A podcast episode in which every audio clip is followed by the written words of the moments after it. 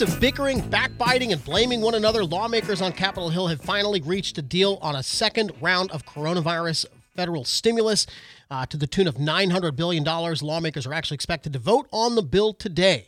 Included in the bill, $284 billion for paycheck, paycheck protection.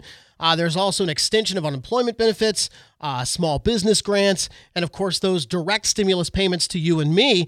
Uh, a lot of folks need that money and are very much looking forward to it. But I want to get an education on stimulus conceptually. How does it work? Why does it work? What works best? What doesn't work? So I've got an expert for us to talk to this week. His name is Sean Snaith. He's a well known economist. He's also the director of UCF's Institute for Economic Forecasting.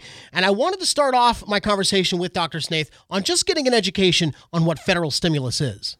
Well, I mean, I think there's two types of action, uh, you know, from from the federal government in terms of uh, stimulating the economy and in uh, times of recession or, or, points in the economy where we might be slipping into recession. And uh, those two policies are uh, fiscal policy, which deals with uh, government spending.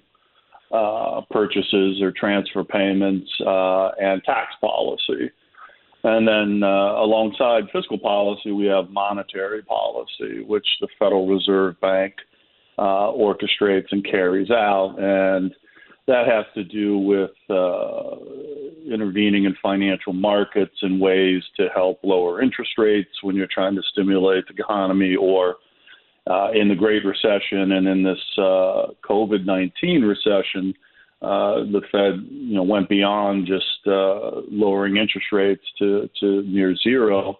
Uh, they purchased a variety of, of assets uh, to help provide additional liquidity to financial markets. And, and in your opinion, is federal stimulus stimulus an effective way to shore up a fledgling economy? And, and, and you know, what's different this go around?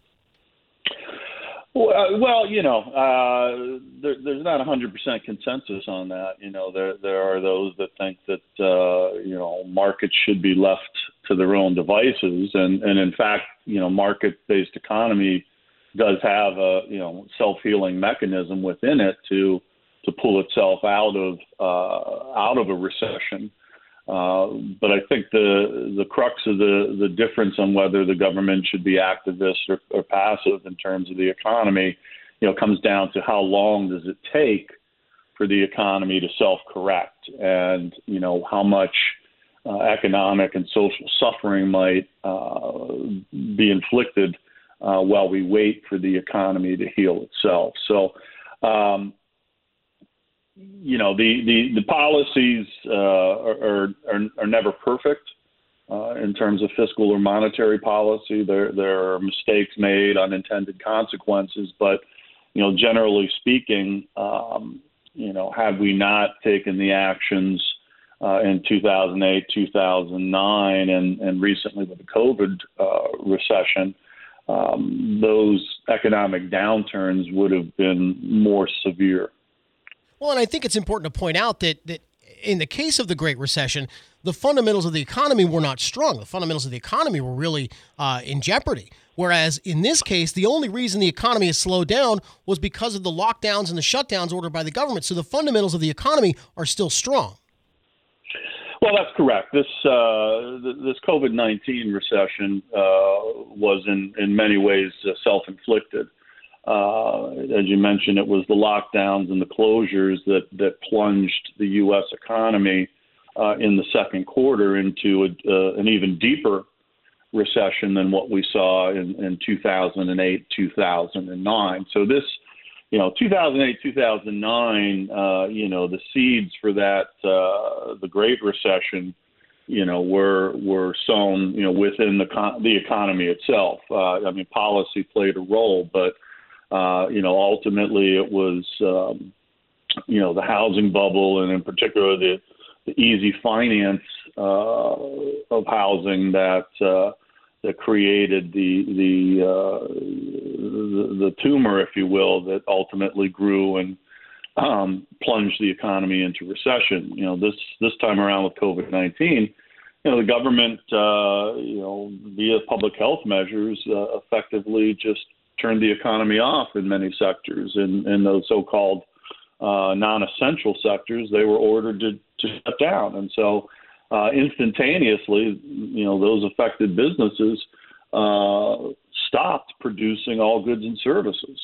Uh, and so that uh, obviously is going to cause the total amount of goods and services, GDP, in the economy to contract, and it did quite severely. And one of the major components of the the first stimulus bill passed in March and the, and the new one that, that Congress has uh, agreed to in terms is the Paycheck Protection Program. This latest uh, round of stimulus calling for $284 billion. Without going into too much detail, how does the payment the Paycheck Protection Program keep some of these small businesses afloat during this time?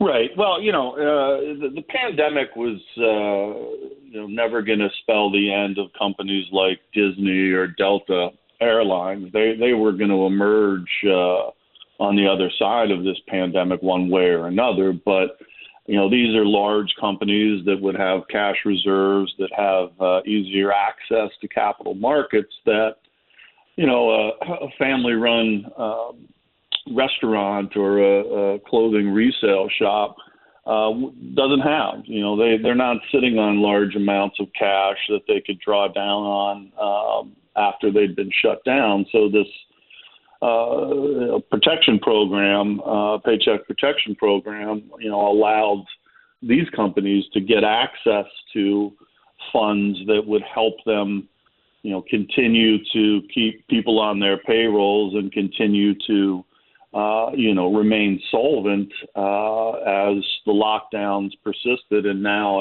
as you know we're moving out of that lockdown phase by and large to help them uh, steady their businesses as demand uh, recovers.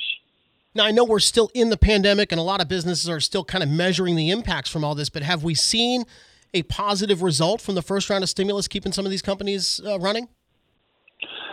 Uh, well, yeah, I you know it's it, it's uh, it was not a perfect solution, and it certainly didn't save everyone. Um, you know, we're going to see a significant number uh, across the country of small businesses that have have uh, have closed up shop, and then you know, particular restaurants I think have been hardest hit. That's a a very challenging industry in in, in the best of days. Uh, but when you're shut down or limited uh, in terms of capacity or having customers indoors at all, uh, you know the, these businesses uh, are, are, really going to struggle um, to survive uh, for, for much longer. Another major component of the package is going to be a federal supplement to the unemployment for folks uh, by way of $100, $300. talk to me about the impact from you know the federal government infusing cash to an unemployment system that already exists. How do we?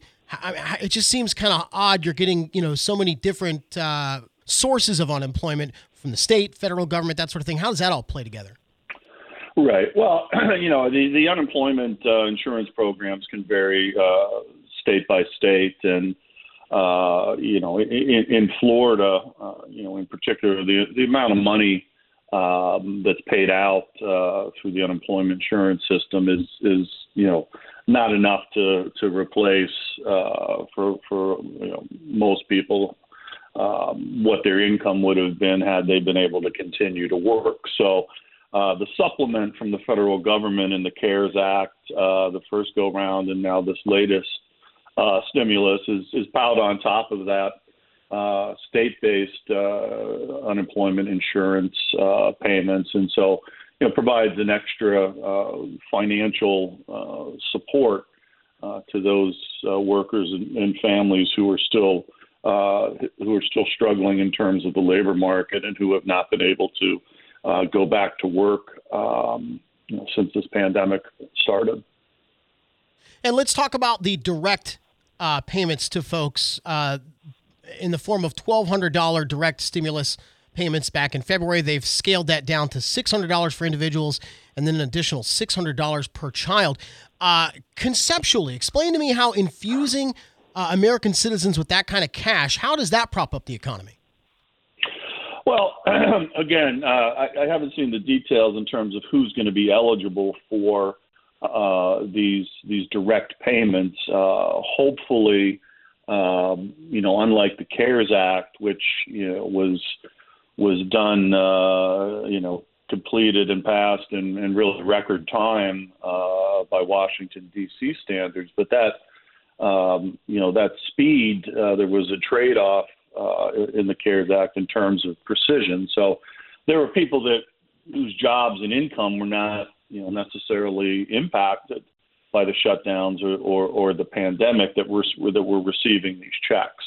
So hopefully this new round gets to those who need it the most. And the way that it helps is that you know when you provide these payments uh, to households, uh, you know that represents disposable income, which means that's income that they can use to spend on goods and services. You know, whether it's uh, you know to buy groceries or help pay utility bills or pay rent or make a car payment. So that uh, that money, especially for those who need it, uh, gets respent in the economy and, and, and sort of ripples out. Uh, you know, creating additional uh, economic activity throughout the economy. You know, and I think one of the one of the long term ramifications we're going to see of all this is the shrinking middle class. And, and, at least in my experience, it seems like if you were in good shape financially before the onset of the pandemic, you are in relatively good shape now. Whereas if you lived paycheck to paycheck, maybe you had one of those low wage jobs in the in the service sector, that sort of thing. You know, a lot of people have just been wiped out by this. Yeah, this is uh, unfortunately, uh, you know, the burden of these lockdowns uh, and, and, the recessions that they caused, the recession that it caused, uh, has disproportionately been borne by, uh, you know, the lower 30, 35 percent of, of households in terms of income levels.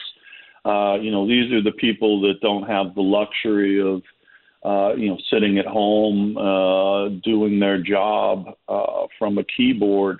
Uh, you know, these are people that have to go to a specific location to work. Their jobs are more hands-on, uh, and so you know, those are the folks that uh, were most likely to be you know the victims of layoffs when bars and restaurants and and other leisure and hospitality type uh, establishments, uh, you know, were were were impacted and, and started to uh, you know either shut down or or greatly reduce uh, the number of people that they kept on staff. And you know, it's doubly tragic because you know if we roll back time to February, uh, these were the households that were doing the best in terms of income growth.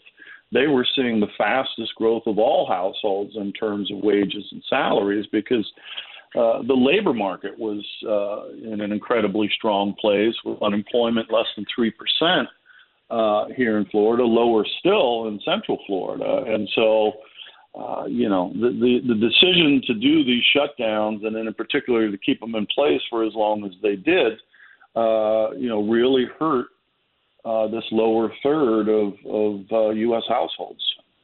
You know, and I may not be reading the right analyses of these uh, the federal stimulus debate, but I think the question that, that really needs to be asked is how in the heck are we going to pay for all this stuff? I remember when we were doing the quantitative easing, uh, you know, we were just literally printing money that we didn't have. What are we doing to pay for this this time? Uh, yeah, well, quantitative easing was was the Federal Reserve Bank purchasing uh, Treasury securities and, and mortgage-backed uh, securities to, to help deal with the, the fallout from the housing bubble's collapse. But uh, when the federal government spends more than it takes in in, in tax revenue uh, in a given year, you know, we, we, we call that uh, a deficit. Uh, and so the, the national debt is the sum of all previous deficits and on the rare occurrence when it happens, uh, surpluses that are run by by the federal government. And so you know, the national debt's well over $27 trillion right now and growing. Um, and, you know, ultimately, uh, that borrowing, that debt has to be repaid. Uh, and so this is this is a crisis uh, in the making. Um, you know, it's not as immediate as, as the the, the uh, crisis uh, that of the recession um, that was caused by these lockdowns. But uh, it's not a sustainable path uh, that that we're on. We can't continue to uh, borrow forever. Um, the the the debt to GDP ratio, which is um, analogous, not not identical to a, a debt to income ratio for a household.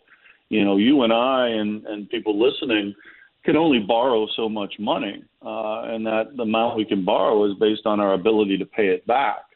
And so, when you're looking at the national economy, the ability to pay back debt depends on um, the income of the nation, if you will, which is GDP. Uh, and so now we have record debt to GDP ratio, uh, 137 percent, uh, and and climbing. Uh, you know, this uh, is something that, that can lead to uh, a debt crisis down the road. Uh, know, we saw in 2010, uh, Greece, uh, their debt crisis came to a head. Um, they had a, a, debt to GDP ratio of over 185 percent. Um, but what happens in those instances is there's a tremendous amount of economic pain and dislocation. Um, they saw their pensioners, people who are already retired, uh, having their their pensions cut. That would be the equivalent in the U.S. of you know having to tell people who are retired and receiving Social Security that now they're going to get 50% less in their Social Security check.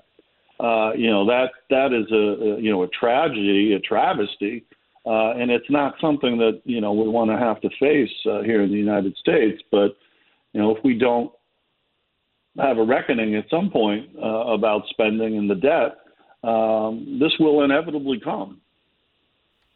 Well, you use the term unsustainable. We have a new administration coming in. Uh, they are no doubt going to want to put their hands on the economic recovery and are going to want to, to take some credit for the economic recovery. Do you foresee in 2021 perhaps a third round of stimulus uh, legislation coming forward?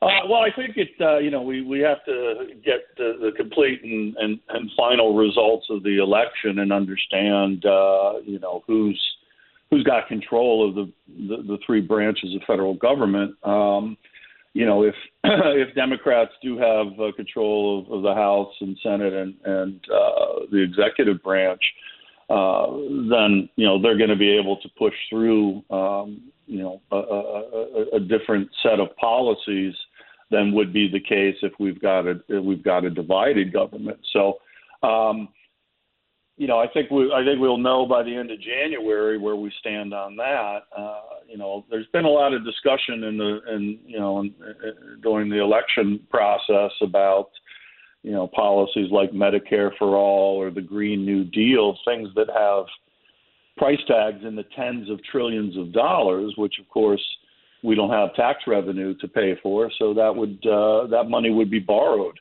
if they were implemented and would be added on to this existing national debt. Um, so I, I, think we're going to have to wait and see. Uh, I think the vaccines were a key hurdle uh, to get over uh, and, and, to help the economy, and particularly the tourism sector, uh, see its uh, recovery accelerate. Uh, and, and and hopefully it'll be the case that you know by the time we get into the second quarter of 2021, uh, the economy won't be in need of additional rounds of stimulus. It will be uh, gaining momentum and, and, and healing itself. Dr. Sean Snaith, he is the director of the University of Central Florida's Institute for Economic Forecasting. Sean, I really appreciate you coming on and educating us today. Uh, my pleasure. Thanks for having me. So I hope you got a lot out of that. I hope you have a better understanding of how all this uh, federal stimulus stuff works. I'm actually going to have uh, Dr. Snaith come back on in a few weeks, and we're going to do a deep dive on the federal debt, all $27 trillion of it. How did we end up here? Uh, that's going to make for a good show. Uh, I want to take an opportunity to thank you once again for listening to Not in the Mood. Uh, we're seeing tremendous success with the show, and uh, that's a direct result of you listening and sharing with your friends. I want to thank you for that. Uh, if you have any ideas for the show, any suggestions, a topic you'd like me to investigate or take a uh, take a look at, feel free to shoot me an email. That's daryl.moody at cmg.com. Again, daryl.moody at cmg.com. We'll talk to you next week.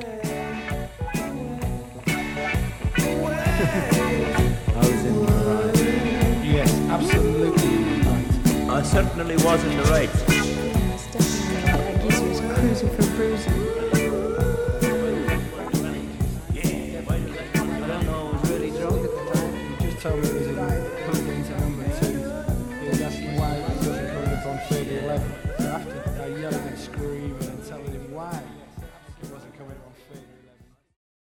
For the ones who work hard to ensure their crew can always go the extra mile, and the ones who get in early so everyone can go home on time, there's Grainger, offering professional grade supplies backed by product experts so you can quickly and easily find what you need.